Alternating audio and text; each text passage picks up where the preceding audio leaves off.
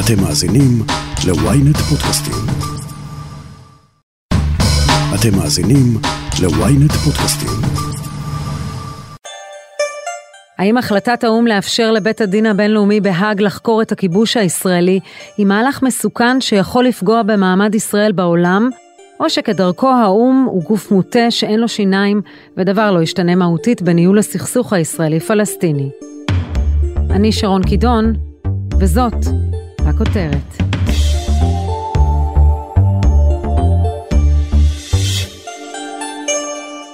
אם תהיה פסיקה כזו, אז היא לא מחייבת משפטית, אבל כמובן שכל מדינה, כל בית משפט ברחבי העולם, כל חברה עסקית שיופעל עליה לחץ להחרים את uh, ישראל או רק את יהודה ושומרון, uh, כל אחד מהם uh, תראה את הפסיקה הזו או כמחייבת אותה או כלא. שגריר ישראל באו"ם גלעד ארדן מוטרד. הוא ניהל קרב בלימה בשבועות האחרונים נגד ההחלטה באו"ם. המהלך האחרון של הפלסטינים בסוף השבוע, בו הם פנו לאו"ם בבקשה להסמיך את בית הדין הבינלאומי בהאג לחקור את הכיבוש הישראלי, הוא צעד ראשון בעיניו בדרך להכרזה על סיפוח לא חוקי של שטחי הגדה וסנקציות בינלאומיות. אמנם מדובר בצעד לא סופי, אבל מבחינת ישראל, הכיוון הוא ברור. בית הדין פועל אה, בהתאם לבקשה של עצרת האו"ם, ועצרת האו"ם עוד לא אישרה את זה, זו החלטה בוועדה, אבל יש להניח שזה יעבור גם בדצמבר בהצבעה בעצרת הכללית, ואז בעצם אה, בית הדין יקבל את הסמכות ויוכל להתחיל אה, לעסוק בהליך הזה של כתיבת חוות דעת משפטית על המשמעות כלפי המדינות של אה, הנוכחות המתמשכת של ישראל ביהודה ושומרון, אה, כשלמעשה עוד מבקשים מבית הדין לקבוע שישראל היא דה פקטו סיפחה את השטח. המשא ומתן עם הפלסטינים תקוע כבר שנים. גם ממשלת השינוי שקידמה שיתוף פעולה ביטחוני עם הרשות, ואפילו העלתה שוב את נושא שתי מדינות לשני עמים בנאומו של לפיד, לא התקדמה משמעותית ביצירת דיאלוג לפתרון הסכסוך. אבו מאזן, שסובל מירידה בתמיכה והתפוררות השלטון, מצא פתרון בפנייה דרמטית לאו"ם. לפנייה הזו היו אורחים בישראל. איתמר אייכנר, הכתב המדיני של ידיעות אחרונות וויינט, זה היה מהלך צפוי. ישראל ידעה על הכוונה של אבו מאזן להעלות כעת את הפנייה של הפלסטינים לאו"ם. זה היה אומנם לפני הבחירות, אה, אבל אולי חשבו שניתן יהיה אה, לשכנע אותו לרדת מזה בלחץ אמריקאי, אבל אין ספק שתוצאות הבחירות הכניסו בפלסטינים אה, מוטיבציית יתר להמשיך עם זה עד הסוף, כאיזה מין מהלך מקדים לקראת ממשלת נתניהו, שהם מניחים שתהיה בעייתית מבחינתם, רוויית עימותים, וככה זה טוב להם שיש אה, מין החלטה כזאת שבטח תגרור תגובה ישראלית, וכך אה, לא יהיו עליהם לחצים כאלה או אחרים. זה לא בא בחלל ריק, זה קשור להמלצות ועדת החקירה לאירועי אה, שומר החומות שהוקמו על ידי המועצה של האו"ם לזכויות אדם, שהיא גם המליצה לפנות לבית הדין הבינלאומי לצדק בהאג בבקשה לחוות דעת, כך שזה בפירוש מתואם, מתכתב, בישראל גם חושבים שהם עשו את זה גם במהלך משותף.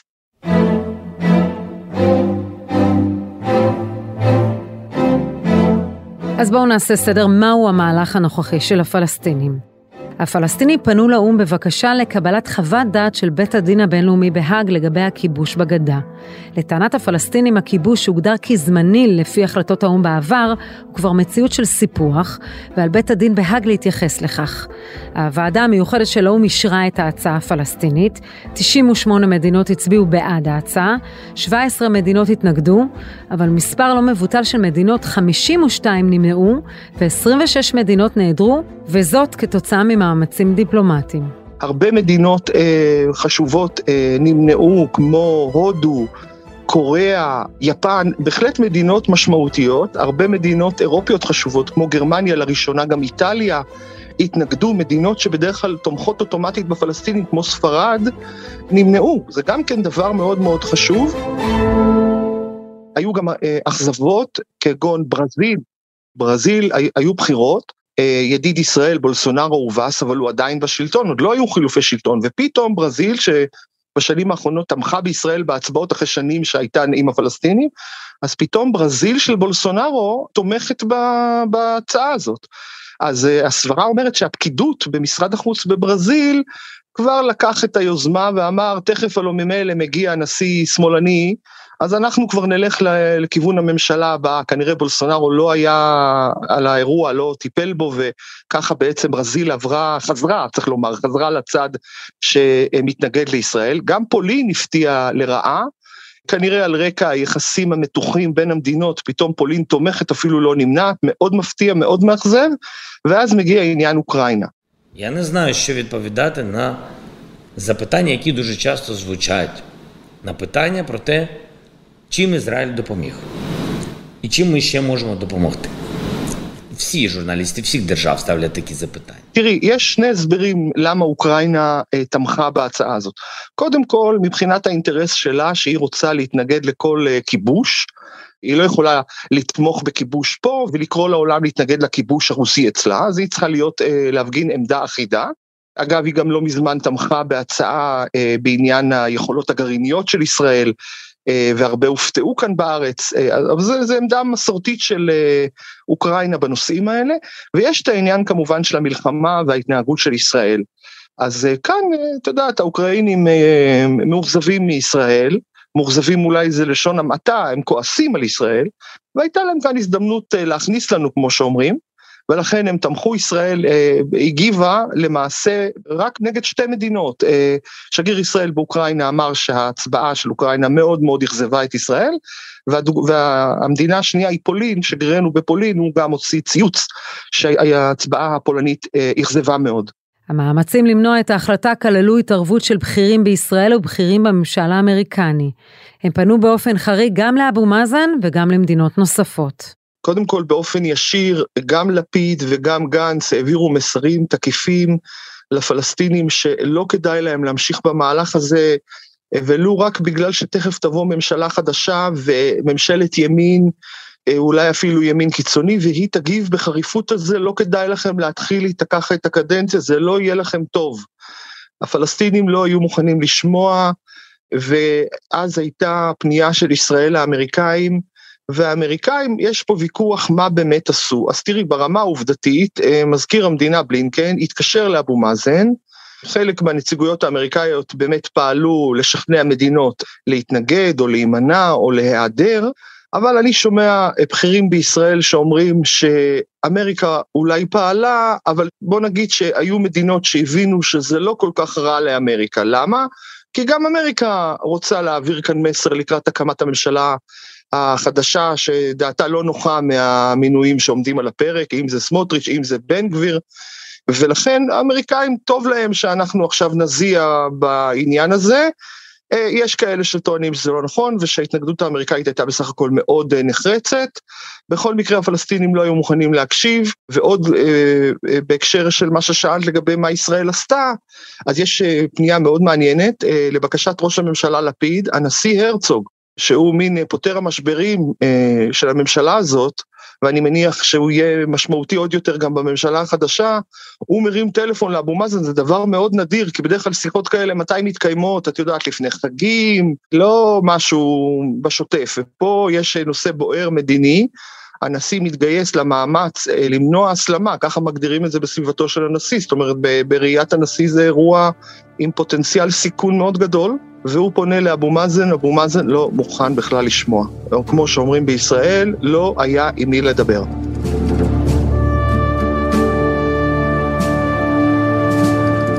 בישראל מבינים שקשה לנצח את המספרים באו"ם, ועדיין ינסו להתנגד להמשך ההליך בעצרת. עם חקירה בבית הדין הבינלאומי, לא ישתפו פעולה. השאלה המרכזית היא מה המשמעות להליך הזה, האם כפי שהשגריר ארדן הזהיר, מדובר בהחלטה שתהווה עילה משפטית לפגוע בישראל, או שמדובר בסך הכל במטרד לא ממש נעים, אבל לא ממש מסוכן. כל הזמן משתמשים בדימוי של כאב ראש, ואני ממש מסכים לזה. זה כאב ראש, אולי אפילו מסוג של מיגרנה. כאב ראש מתמשך, נודניקי, מטריד. אבל אה, זה כאב ראש, אני חושב, שמצטרף להרבה כאבי ראש קודמים, ואני לא הייתי מזלזל בו. נכון שזה לא מחר בבוקר, זה תהליך, קודם כל לפחות עוד שלושה שבועות העצרת הכללית של האו"ם צריכה לאשר את זה, סביר להניח שהרוב יהיה פחות או יותר אותו דבר, אולי יצטרפו עוד מדינות למתנגדות. ואז זה מגיע לבית הדין אה, בהאג, זה יוצא למעשה, זה כמו טיל מונחה, אי אפשר לעצור אותו, זה מגיע לבית הדין, בית הדין יש לו איזה עניין של תעדוף, הוא יכול להחליט לעשות את זה יותר מהר, יותר לאט, יש לו עוד תיקים שהוא מטפל, מעריכים בירושלים שזה מינימום מינימום שנה, וזה יכול גם להימשך עד שנתיים. זאת אומרת, יש לנו עוד איזשהו זמן. עכשיו צריכה להתקבל החלטה, אני מניח שהיא תתקבל בממשלה החדשה ולא בממשלה הזאת.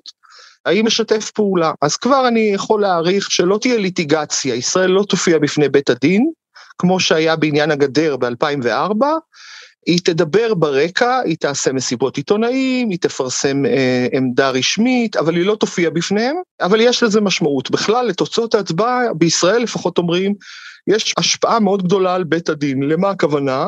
ככל שיותר מדינות במרכאות נורמליות, דמוקרטיות, מערביות, מתנגדות או נמנעות, זה מסר מאוד חשוב לבית הדין, שזה משהו שהפלסטינים פה מנצלים את הרוב האוטומטי אה, של מדינות ערב והאסלאם, ולוקחים נושא מאוד מאוד פוליטי ועושים לו משפטיזציה, ויכול להיות שדעתו של בית הדין לא, לא תהיה מאוד נוחה עם זה, ולכן אולי חוות הדעת שלהם אה, תהיה פחות נוראה ממה שחושבים. אבל מניסיון העבר, אם זה עם הגדר, בקביעה שלה בגדר הייתה חד משמעית שהגדר היא לא חוקית, ההתנחלויות אינן חוקיות, אבל פה מה שמדאיג זה מה תהיה הקביעה לגבי העתיד. מה יקרה אם בית הדין בהאג יכריז על ישראל כמדינה שסיפחה את השטחים באופן בלתי חוקי? האם להחלטות האו"ם יש בכלל משמעות? הודעה קצרה, ומיד נמשיך עם הכותרת. Ynet רדיו, הרדיו הדיגיטלי הראשון בישראל, מחכה לכם בכל מקום ובכל זמן שתבחרו, עם נבחרת המגישים שלנו ומיטב התוכניות. ynet רדיו, להאזנה באפליקציה ובאתר ynet. גם אם אה, בית הדין הבינלאומי ייתן חוות דעת שתספק את הפלסטינים, לא מדובר באיזושהי החלטה אה, מחייבת שתגביל את מדינת ישראל. זהו דוקטור עמנואל נבון, מרצה ליחסים בינלאומיים מאוניברסיטת תל אביב, ובעיניו הנרטיב הקבוע של פנייה של הפלסטינים לאו"ם הוא לא משהו שמאיים על מדינת ישראל. גם אם ההליך יצלח, עצרת האו"ם תאשר את הפנייה לבית הדין בהאג, וגם אם בית הדין בהאג יתקף את הטענות הפלסטיניות, אין מקום לדאגה רבה, הרי ישראל כבר ספגה החלטות קשות מאלה במועצת הביטחון של האו"ם. אנחנו לא מדברים פה על מועצת הביטחון. להחלטות של מועצת הביטחון יש יותר משקל ומשמעות מאשר החלטות למשל של העצרת הכללית.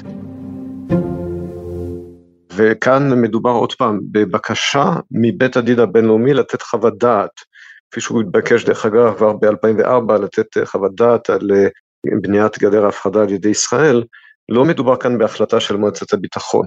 עכשיו צריך להבין שבמועצת הביטחון ישראל כבר ספגה מפולת מאוד גדולה והפסד מאוד גדול uh, בדצמבר 2016. By voting yes in favor of this resolution, you have in fact voted no.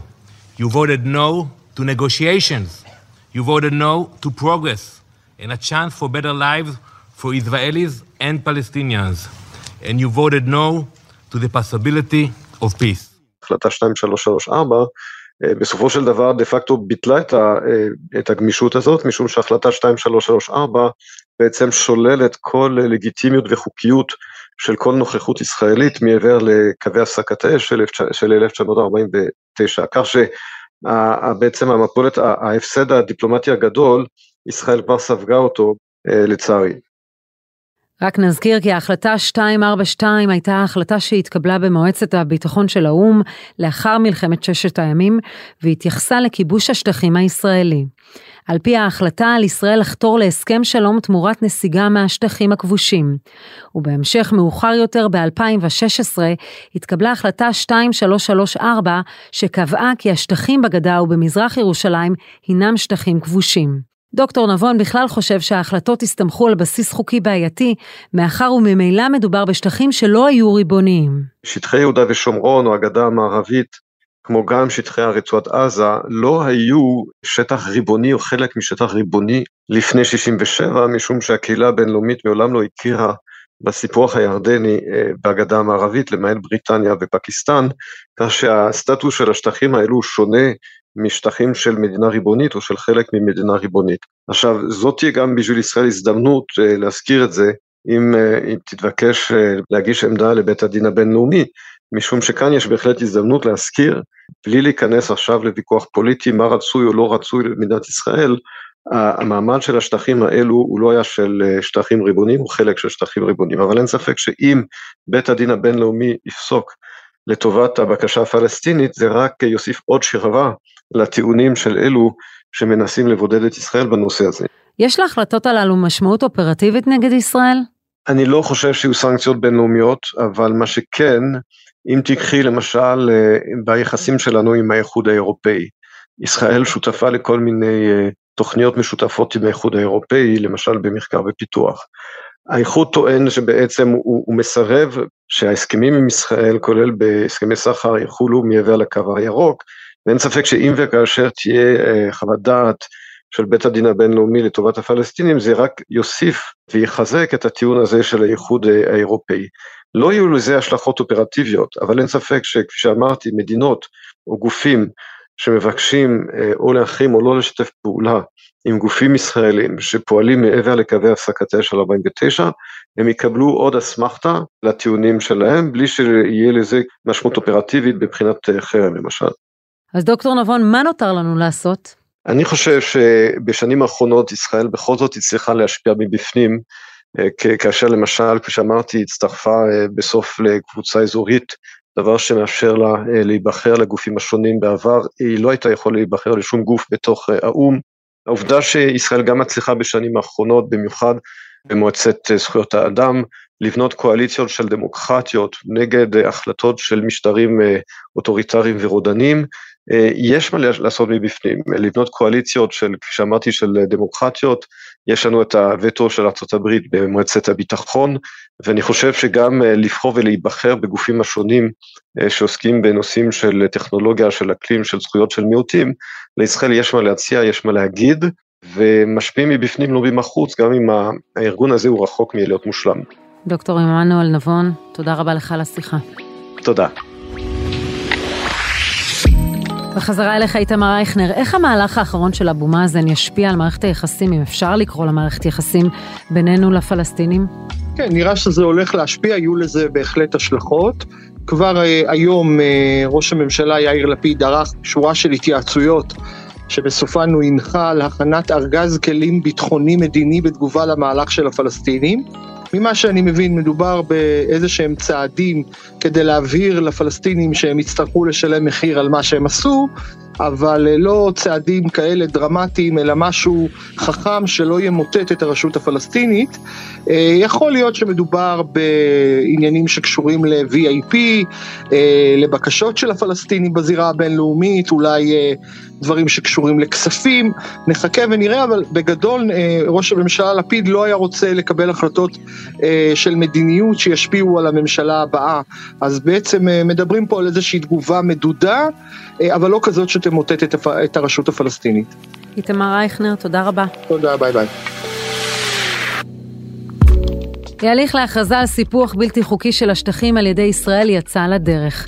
זה כמובן תלוי באישור עצרת האו"ם וחקירת בית הדין הבינלאומי בהאג.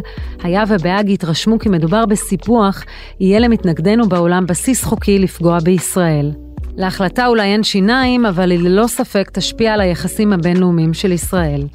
ואם שאלתם את עצמכם איך זה ישפיע על יחסי ישראל והפלסטינים, אם לוקחים בחשבון את המדיניות המסתמנת של ממשלת הימין הנכנסת וההתנהלות הפלסטינית האחרונה, אפשר להיפרד בעתיד הנראה לעין מיוזמות השלום. עד כאן הכותרת להפעם. אתם מוזמנים לעקוב אחרינו בוויינט רדיו, באפליקציה, בנייד וגם ברכב, או איפה שאתם שומעים את הפודקאסטים שלכם. אם זה קורה באפל או בספוטיפיי, אתם מוזמנים גם לדרג אותנו ולהאזין לפרק נוסף שלנו על ארגון האומות המאוחדות. חפשו את הפרק "מי צריך את האו"ם". עורך הפודקאסטים רון טוביה, איתי בצוות הכותרת ישי שנרב, תחקיר, הפקה ועריכה אלי שמעוני וגיא סלם, אני שרון קידון, ניפגש בפעם הבאה.